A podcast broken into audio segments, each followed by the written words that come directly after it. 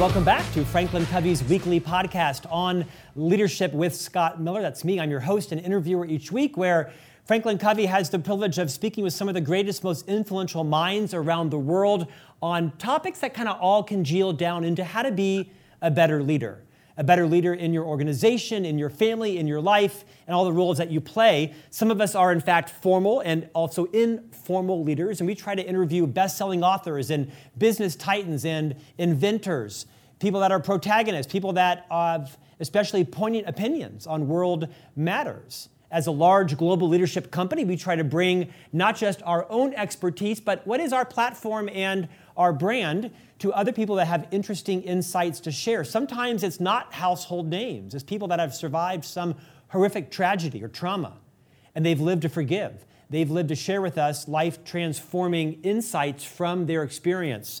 Today is an interesting guest, uh, uh, a big celebrity in the podcast world. It's Guy Raz. You know him as the producer and host of multiple podcasts. He, of course, hosts a podcast that likely many of you all uh, subscribe to called How I Built This. He is a NPR household name, and he's joining us today to talk about also his book by the same name, How I Built This. Guy Raz, podcast phenom, welcome to On Leadership. Thank you so much, Scott. Now, I've interviewed some of the biggest uh, celebrities, authors, business titans in the world. Nothing is more intimidating from interviewing Mr. Podcast on this fledgling podcast we have here. So go gentle on my interviewing skills. Guy, truly honored to have you. Your book is called How I Built This The Unexpected Paths to Success from the World's Most Inspiring Entrepreneurs. In fact, Raz, Guy, you actually host and produce five separate podcasts, one that maybe people don't know about that's actually aimed at kids. And you actually also have a new book released around that podcast. Before we get into all things Guy Raz in the entrepreneurial world, let's talk about the podcast you produce for kids and the book you've released also for kids. It's a show called Wow in the World. Um, we launched it almost seven years ago with a partner, Mindy Thomas, and we built a, a, a media production company around it called Tinkercast. And today we produce uh, five programs. I'm not in all of them, but Wow in the World is our flagship show, and it is a science adventure journey designed for kids between the ages of three and 12. And we're really fortunate. It is um, the number one kids podcast in the in the English language. So we're, we've been really fortunate to make these shows and and get kids really excited about science. And it's it's like a cartoon for the ear. So if you listen to it, it's very visual. We go underwater in space. We go all around the world, and it happens in this black box studio that you're seeing me in right now. Guy, I love that. Talk a bit about the book you've just also released for children. What in the Wow? It's a fact book. Um, it's our third. It's our fourth book um, from Tinkercast. We have a book called The How and Wow of the Human Body. Um, we've got a book on animals called Wow in the Wild, and this new book is 250 amazing facts. Like, for example, did you know that a NASA spacesuit costs? Guess guess what it costs? One astronaut spacesuit Oh, 2.7 million. 500 million. Oh, I was off. my taxpayers are my tax dollars are being used responsibly. Can cost up to 500 million when you factor in research and development. So that's that's our new book. It's a fact book for kids, um, and it's rooted in science, and that is a big business. We've got about uh, 30 employees now. We have a we work with Amazon and Wondery, and our programs are now being translated into a variety of languages. We've got live shows. So it's a it's a whole another part of my world is Tinkercast and Wow in the World. And um, it's really fun when I meet kids and their parents who listen to how I built this and the kids who listen to Wow in the World. Yeah, and it's yeah. it's fun. Well, I'm delighted you shared. Uh, our guests, our listeners and viewers know that I'm a dad to three young boys, 8, 10, and 12. So anything I can do to get them off, Perfect. off of YouTube skateboarding basketball videos and on to your podcast I will be doing this week and also paying a visit to Barnes & Noble. Guy, let's rewind a little bit. I mean, you're really, you're a titan in the podcasting industry. I don't know anyone who isn't an entrepreneur, solopreneur, has a side hustle, has an Etsy store, has a dream, isn't a leader in a company that hasn't listened to an episode of how I built this. Will you rewind a few years plus and talk about how it came to fruition? And then we'll talk about some of the insights and guests that yeah, everyone you know, can learn from. Yeah. Yeah, you know, I started my career 25 years ago as a reporter, um, and I spent seven years overseas. Um, and you know, reporters are entre. You have to be entrepreneurial as a reporter. You've got to land in a spot, you know, um, and there might be a natural disaster like what's happened in Turkey, or uh, for me, I covered wars, the Iraq uh, war, Afghan war. You've got to land. You've got to find a translator to help you. You've got to find a driver. You've got to find a people to connect with and people to interview. And you've got to do it usually on deadline within a few hours of arriving and start filing stories. Um, so there is an entrepreneurial um, sort of element to being a reporter. And that's what I did for most of my early career. I was a reporter. I'm no longer a reporter. I no longer work for NPR. I've got my own businesses, but that was a really important part of my early career. About 15 years ago, I had the opportunity to take some classes at Harvard Business School. I wasn't a student there, I was doing a fellowship there for a year. And it was the first time I ever took a business class. And I was absolutely stunned to see that business school, Harvard Business School, teaches business mainly through case studies, through stories. And what was amazing to I love the stories, I love the case studies, but what was amazing to me was I thought, well, this is only accessible to people who are paying $100,000 a year to go to Harvard Business School or whatever business school they go to. This is what I've been doing my whole career. I've been telling stories. Why don't I figure out a way to tell these stories, make it available for free to everyone around the world? And essentially, a few years later, um, that with that seed in my that idea in my head, I was able to launch How I Built This. Guy, you've had how many episodes of How I Built This?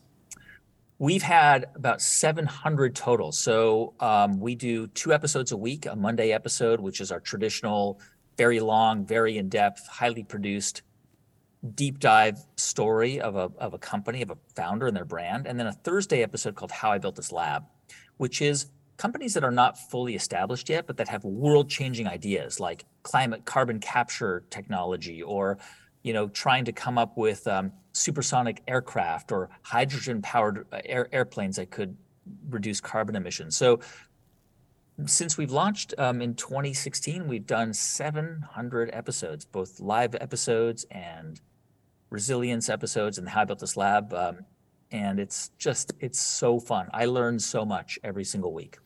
Before we end this discussion, I'm going to horrifyingly ask you what makes for a good podcast because having been now in that genre for five years myself, I'm privileged to host two podcasts for Franklin Covey. And I recently had someone write in to the website to say, you know, I, for 17 episodes, I tried to like the host, Scott Miller, and just could not find myself to like him. I thought, it took you 17 episodes to decide you didn't like me? I mean, I could have told you in a half an hour whether or not you should like me, but I'm interested to hear what you think makes for a good cadence for podcasting because it's still a, you know, a phenomenal way that most of the world receives their news and information and uh, meets people. Let's talk about some of my favorite guests on your show.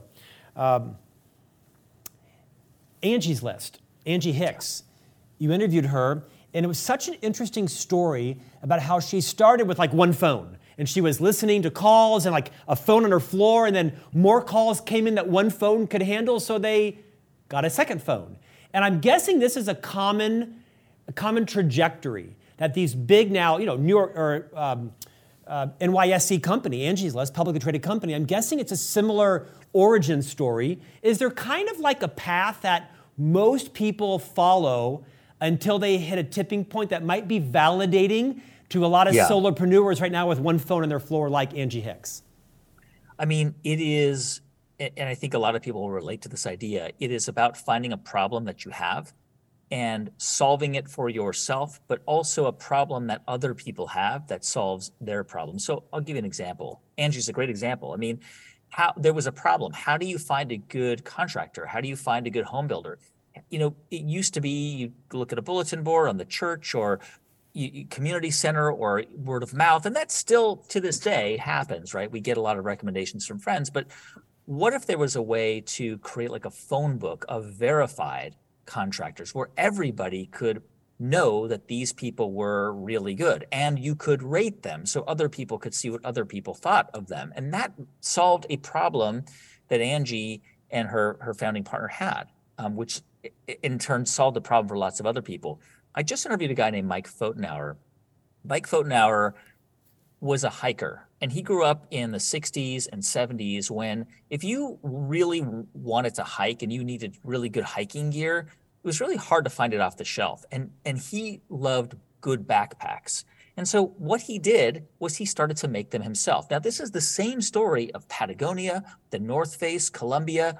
All of the founders of these brands had a problem, which is they couldn't get good outdoor gear. So they started to make it themselves. Well, Mike Pfotenhauer was making backpacks. He was sewing them in Santa Cruz, California. And eventually people would come to his little workshop and say, Can you sew me one? Can you sew? And, and it grew and it grew and it grew. And eventually it became Osprey. Osprey is one of the most, uh, one of the biggest backpack brands in the world. It's one of the most highly regarded brands. It took 25 years for Mike to even break a million dollars in revenue. It was a slow burn. Today, you know, he sold the company for almost half a billion dollars uh, two years ago. But it's a great example of how many businesses start. They start as a problem somebody has or a problem somebody wants to solve. It doesn't even have to be a consumer product. It can be a way of doing business. It can be a way of consulting. It can be better customer service. Just something that somebody wants to solve that actually solves problems that other people have or lots of people have. And that's really the beginning of a business. Guy, you mentioned that by trade you used to be a reporter or journalist, and now you're not, but I'm guessing your DNA is still very much that way. When you interviewed the co founder of WeWork, which had a spectacular rise and a huge implosion and all sorts of opinions about it. Do you ever get a sense where you can detect something is off or something is perhaps heading in the wrong direction, whether it be morally or ethically or a story too big to be true? Uh, WeWork or perhaps generalized, what, what instincts come? When does the hair raise on your neck when you say, you know, I wonder where this is really going to go? Yeah. Well, look, the, the reality is that we are all, um, you know, we are all products of our environment and we are all ultimately, you know, I think there's a level of trust that you have to put in another human. But obviously, you want to do a lot of work ahead of time. When we have guests on how I built this, we, we receive about 50,000 pitches a year, and we only do 45 main show episodes and 44 shorter ones. So you can do the math and see we do a tiny fraction of the pitches that come in. We do a lot of vetting for every guest we bring on. Um, and we really look at their character and the company, and we also look for companies that have been around for a long time. So we we've done, in general, we do companies that have been around for at least seven to ten years, ideally longer.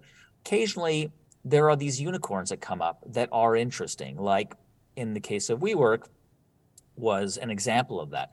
I interviewed Miguel McKelvey, who was the co-founder of the company. I did not interview Adam, um, who we, uh, you know, know a little bit more yeah, about if you've right, seen the, right. the Apple show. Miguel McKelvey is also portrayed in the Apple show, portrayed quite well. Um, you know, I met him face to face. I interviewed him face to face. He was a, uh, I thought a person of integrity, um, and I still do. And I, I, I keep in touch with Miguel McKelvey. I think that the the challenges with WeWork really came from his his partner Adam, who um, really kind of ran the show. Um, but you're right. I mean, there are you know there are always going to be grifters or people who are dishonest actors in the world of business and entrepreneurship, law, journalism, in any field. And what's really remarkable is that out of 700 episodes we've done, our record is pretty great. Like we've we've pretty much interviewed by and large, I think with maybe one or two or three exceptions, people who are who have proved out to be people of integrity. Um, and that's you know that's hard. I mean, it's it's hard to do because you're always going to find you're going to find Scott on your show that at some point somebody who's been on it lets you down, and that's that's part of being human. I want to talk about Ben and Jerry's in a moment, but first let's talk about podcasting. I think I heard once that Terry Gross, of course, the iconic interviewer on NPR, Fresh Air, I think I heard once that she doesn't meet her guest. She actually is in a separate booth, whether it's the same building or otherwise, but she's in a, maybe she meets them, but she doesn't interview them in the same room. She wants to be different, wants to be separated from the energy and the physicality. I think she has her head down, her headphones on. I always picture her now when I listen to her radio program with her kind of her head down. I also yeah. heard once that Larry King never read the guest book. And of course, Larry King and Terry Gross and Guy Raz are on a different level than someone like Scott Miller. But for the millions of people that are producing podcasts and they're starting and stopping, or they're thinking of stopping, or they need the energy to keep going, What advice would you give on makes what makes for a great produced podcast and perhaps even a great hosted podcast? I'm all ears. Yeah, there's a really, really easy answer to the question. It's preparation. Preparation is it's it's 90% preparation and it's 10% preparation. It's 100% preparation. You can have a really, really weak guest or a guest who doesn't really want to open up or a guest who's not particularly friendly. And that sometimes that happens, but by and large, if you're prepared, you can crack that person and you can get them to at least open up to an extent that makes the, that interview worthwhile. When I go to an into an interview with a guest, all I'm thinking about is is this conversation going to be a useful it, will it be useful for my listeners or am I going to waste their time? For me, the biggest nightmare is wasting my listeners' time. We've got 14 hours in the day when we're not sleeping, or you know, let's say 16, right?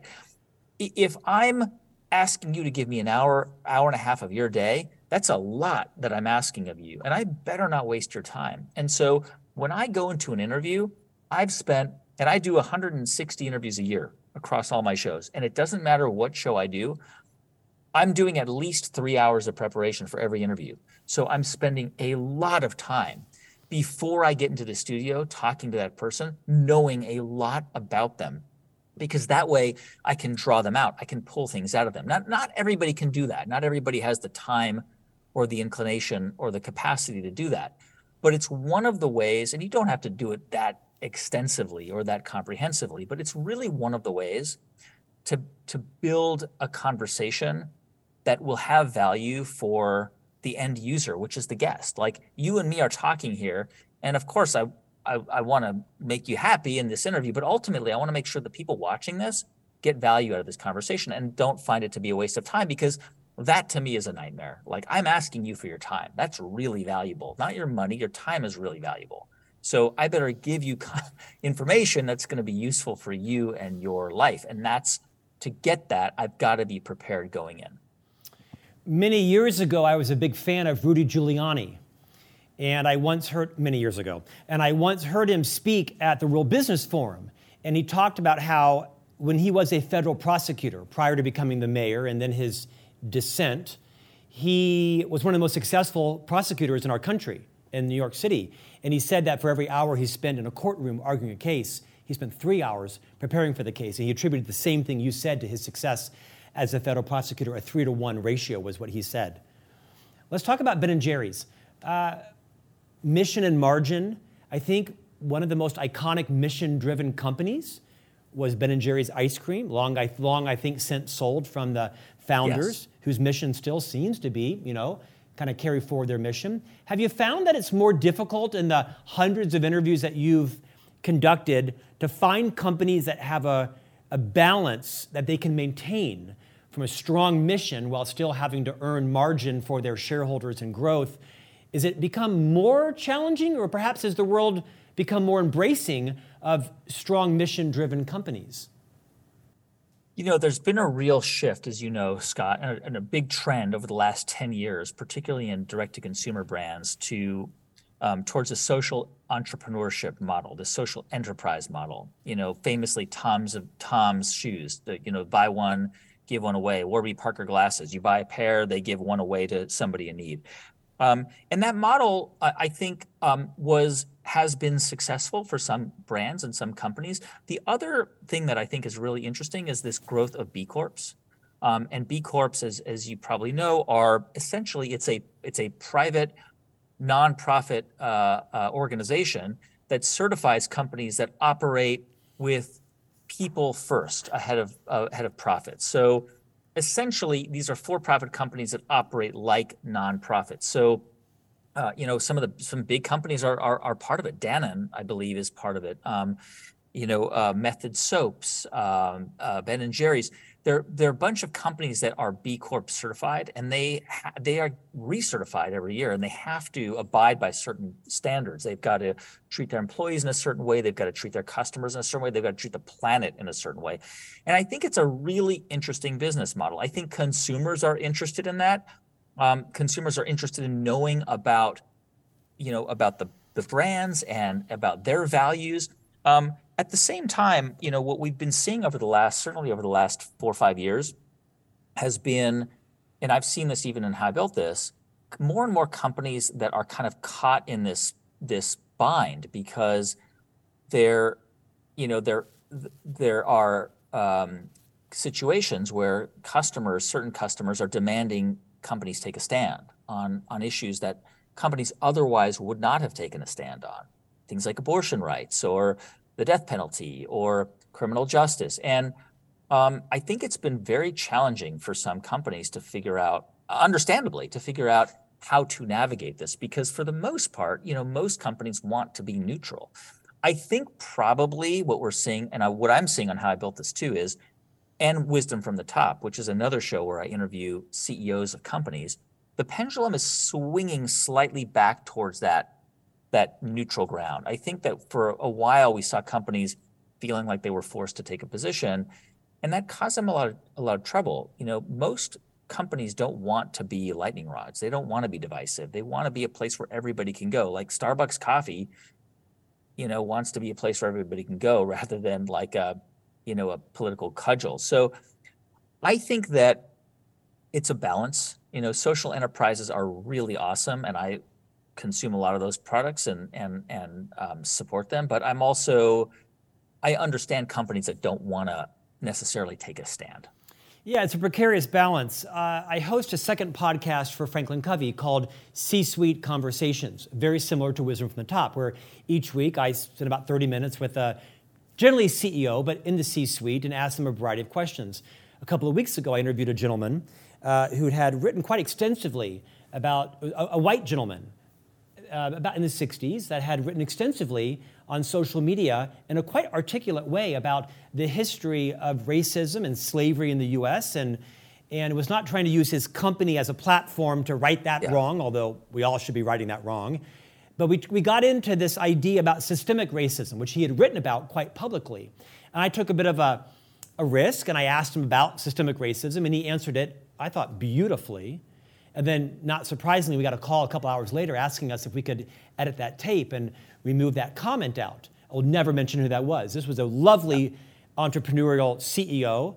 Yeah. And I'm kind of sad because he had described this in such an, in, a non political, soul searching kind of way. But he's also the CEO of a large company, and I'm sure his PR firm went sideways on him, thinking, how could you possibly answer a question about, you know, systemic racism? Yeah. It's a, it's a delicate balance, is it not?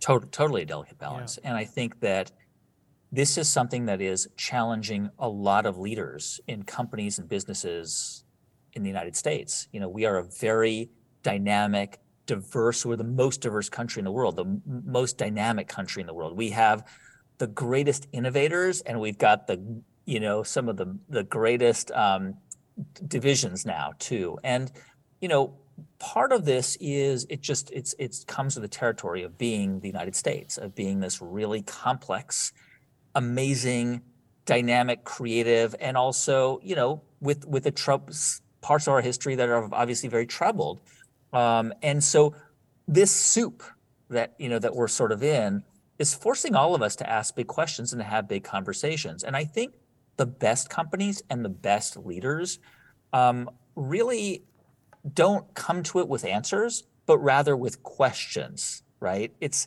not that they're coming to the table with a diktat saying, this is the right way or this is the way we're doing it, but rather coming to the table with open ears to listen. To me, listening, the best leaders are the best listeners. I once interviewed this guy. Um, I, I love him, Mark King. He's actually the CEO of Taco Bell of all companies, but but a lot of experience. He did Adidas, and he was the, the CEO of TaylorMade, the golf company. And he said to me, you know, the job of a CEO or of a leader of any organization isn't to have the answers, it's to identify the person or the people who have the answers and to unleash them. That's your job. And I, I thought he said that beautifully because really he is a great listener. And I think, as I say, the greatest leaders and founders that I've talked to are also really good listeners. Guy, in a moment, I want to tease out some insights from the book by the same name as the podcast because I don't think you have a PhD. Am I right?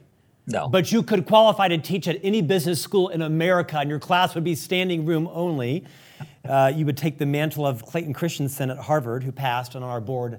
Fine guy, but your insights are remarkable. I first, before I go there, I want to talk about um, Herb Kelleher because you interviewed him on that 700. How many? How many interviews?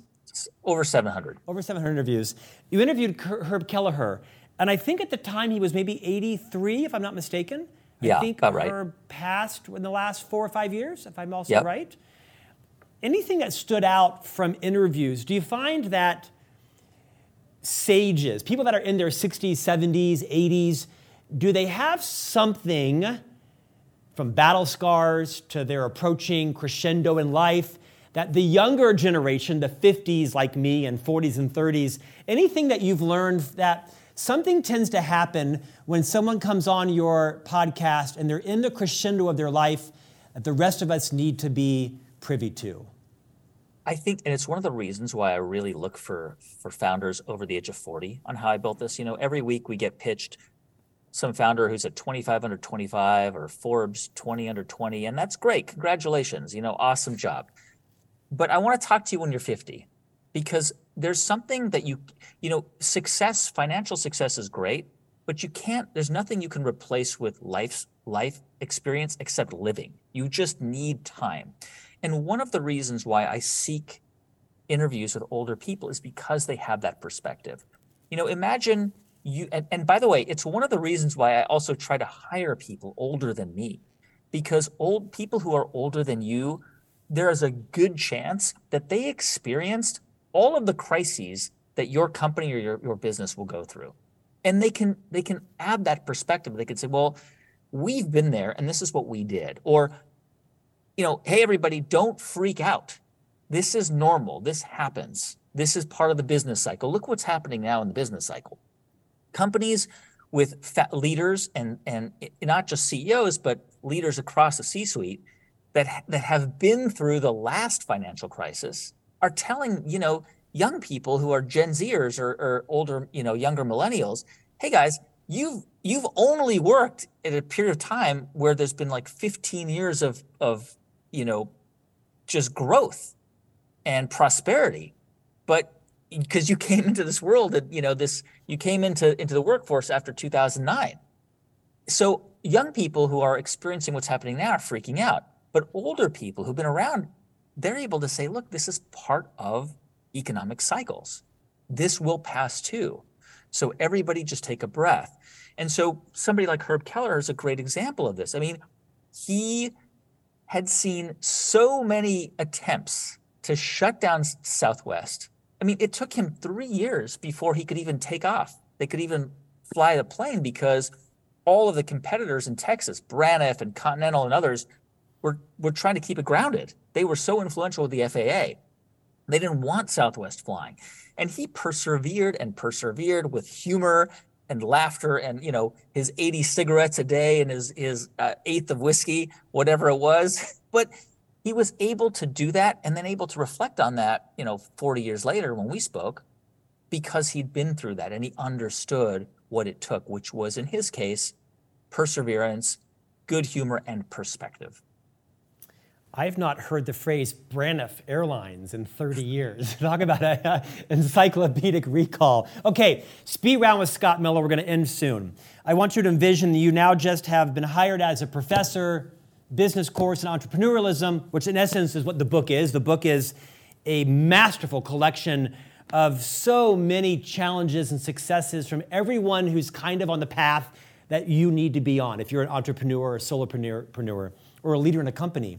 Let's pretend you've just been hired as a business professor, Stanford, Princeton, maybe better yet, Salt Lake Community College. i love it Got 60 people in your class. Uh, business leaders that are building something that's going to be sustainable, they have what in common? they have um, they have something really important in common well there's a lot of things they have in common but let me start with the first they have the ability, especially entrepreneurs, to withstand rejection. Okay. And by the way, I would love to teach that class in Utah because I have found this very common thread among founders and leaders I've interviewed who are members of the Church of, of Jesus Christ of Latter day Saints that many of these founders, as young men or women, went on missions for two years around the world and were knocking on doors, and 90% of those doors were slammed in their face. So these young kids working for the church uh, basically developed the scar tissue that enabled them to withstand the kind of rejection they needed to withstand when they had a business idea and everybody told them it was stupid, or they went to investors and everybody said, I'm not interested. You've got to have the ability to hear no a thousand times and keep pushing forward. sarah Blakely of Spanx had that when she went and sold fax machines door to door for years and years and just heard people say no, no, no. Tope Awotona, the founder of Calendly, the online calendar, you know, um, app, he sold alarm systems door to door as a student at the University of Georgia. 90% of people said no, but he knew that, you know, 5 to 10% of people might say yes or might be interested in a follow-up call. That's a really important skill to develop. In terms of leadership, can I can I add a little bit to that on, on the leadership Please. side? There are three characteristics I, I found in all of my interviews, whether it's wisdom from the top or how I built this, or even my new show, The Great Creators, where I interview creatives, artists, actors, musicians, people like Tom Hanks.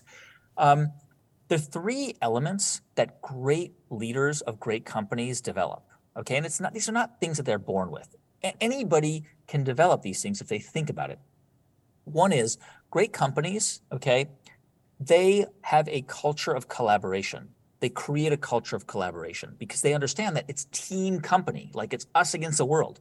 And if we're all competing against each other for bonuses and we've got different P&Ls and I'm going to make sure that that guy gets screwed over and the company doesn't succeed.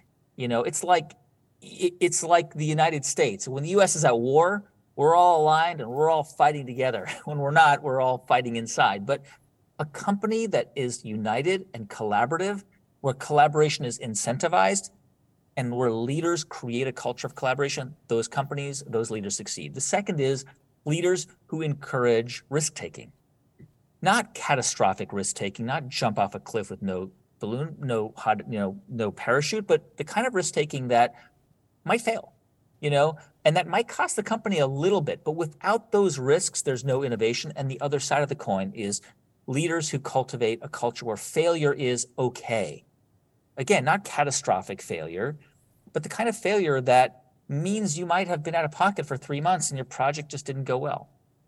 Those are the companies that are some of the most innovative companies out there. And I've seen it at Google and Apple, obviously, and Amazon, but also at legacy companies like Procter and Gamble, you know, or, or Intuit, companies where they grow together, they're collaborative, and they scale because they've also had failures.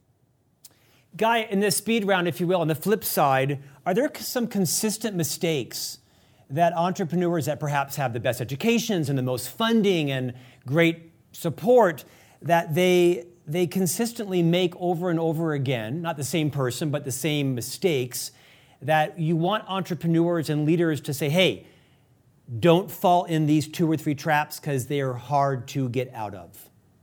It's and, and and I think everyone listening can probably repeat it with me. It's hubris. It's believing in your own hype. You've got to have people around you who can poke and prod at you. You know, you mentioned this this story of Rudy Giuliani doing three, four hours of work before five hours of work before getting to the courtroom. Every lawyer goes through murder boards, you know, before a case. They get they practice. They have, or a, a politician preparing for a debate, they get crazy questions thrown at them so they're prepared for all kinds of eventualities. And I think great leaders are comfortable being challenged. Great leaders are comfortable being challenged, obviously respectfully, but it's important. You know, when you see a leader who believes that everything they say is the word of God, that's the beginning of the end. That's that's that's the biggest mistake a founder or a leader can make. Guy, our time is ending. What's next for you? We've got so many projects going on. I'm I've obviously how I built this, and we're going to work on another book, a follow up book, and we've got a, a new show that we launched a few months ago called The Great Creators, where I interview people like Tom Hanks and the songwriter Ryan Tedder or the actor Nick Kroll or Sigourney Weaver, some of the greatest actors and performers about their creative process about how they think of, about creativity and how they get out of creative blocks. Again, you don't have to love actors or musicians or be interested in celebrities. They are very famous people, but it's if you're looking for ways to kind of re-energize your creative process or just to feel like you want to capture that creativity within you, that's that's that's this show is for you. So we hope so. Guy, the one that got away, I'm often asked which guest do I wish I could interview. And my guest is um, Brian Grazer. He's a Hollywood producer, and I haven't watched hardly any of his movies. I don't tend to watch movies. I am a reader, as you can tell from the set. But he wrote a book about curiosity that yeah. I think is one of the best business books ever written. It kind of speaks to your point around research and preparation. Had a great story in there about he once wanted to interview Isaac Asimov, Asimov, and in the middle of this interview, Isaac Asimov's then wife got up and they walked out of the interview because they felt Brian Grazer's questions weren't um, sufficient for this man's stature. So they got up and walked out of the interview, and it really got him to realize that he had lacked the preparation. So my, my one that got away, or one that I hope to land someday, is Brian Grazer. Uh, who's the person you'd most like to interview? I think that I would most like to interview. It's important that the person I most want to interview would come to the table, you know, ready to talk about anything yeah. with, as all of our guests are, with an open heart. Um, and so I think somebody like um, Give us a name. Go out on a limb. I think I, I think a great conversation with Jeff Bezos. He does not not do interviews. He doesn't need to. There have right. been books written about him, but I, right. I think he's a fascinating leader and visionary, um, and and probably one of the most important in in modern history. Sure. Um, and I think I think a really deep in, a conversation with him could be not just fascinating, but also instructive for lots of people who want to learn from how he how he built what he built.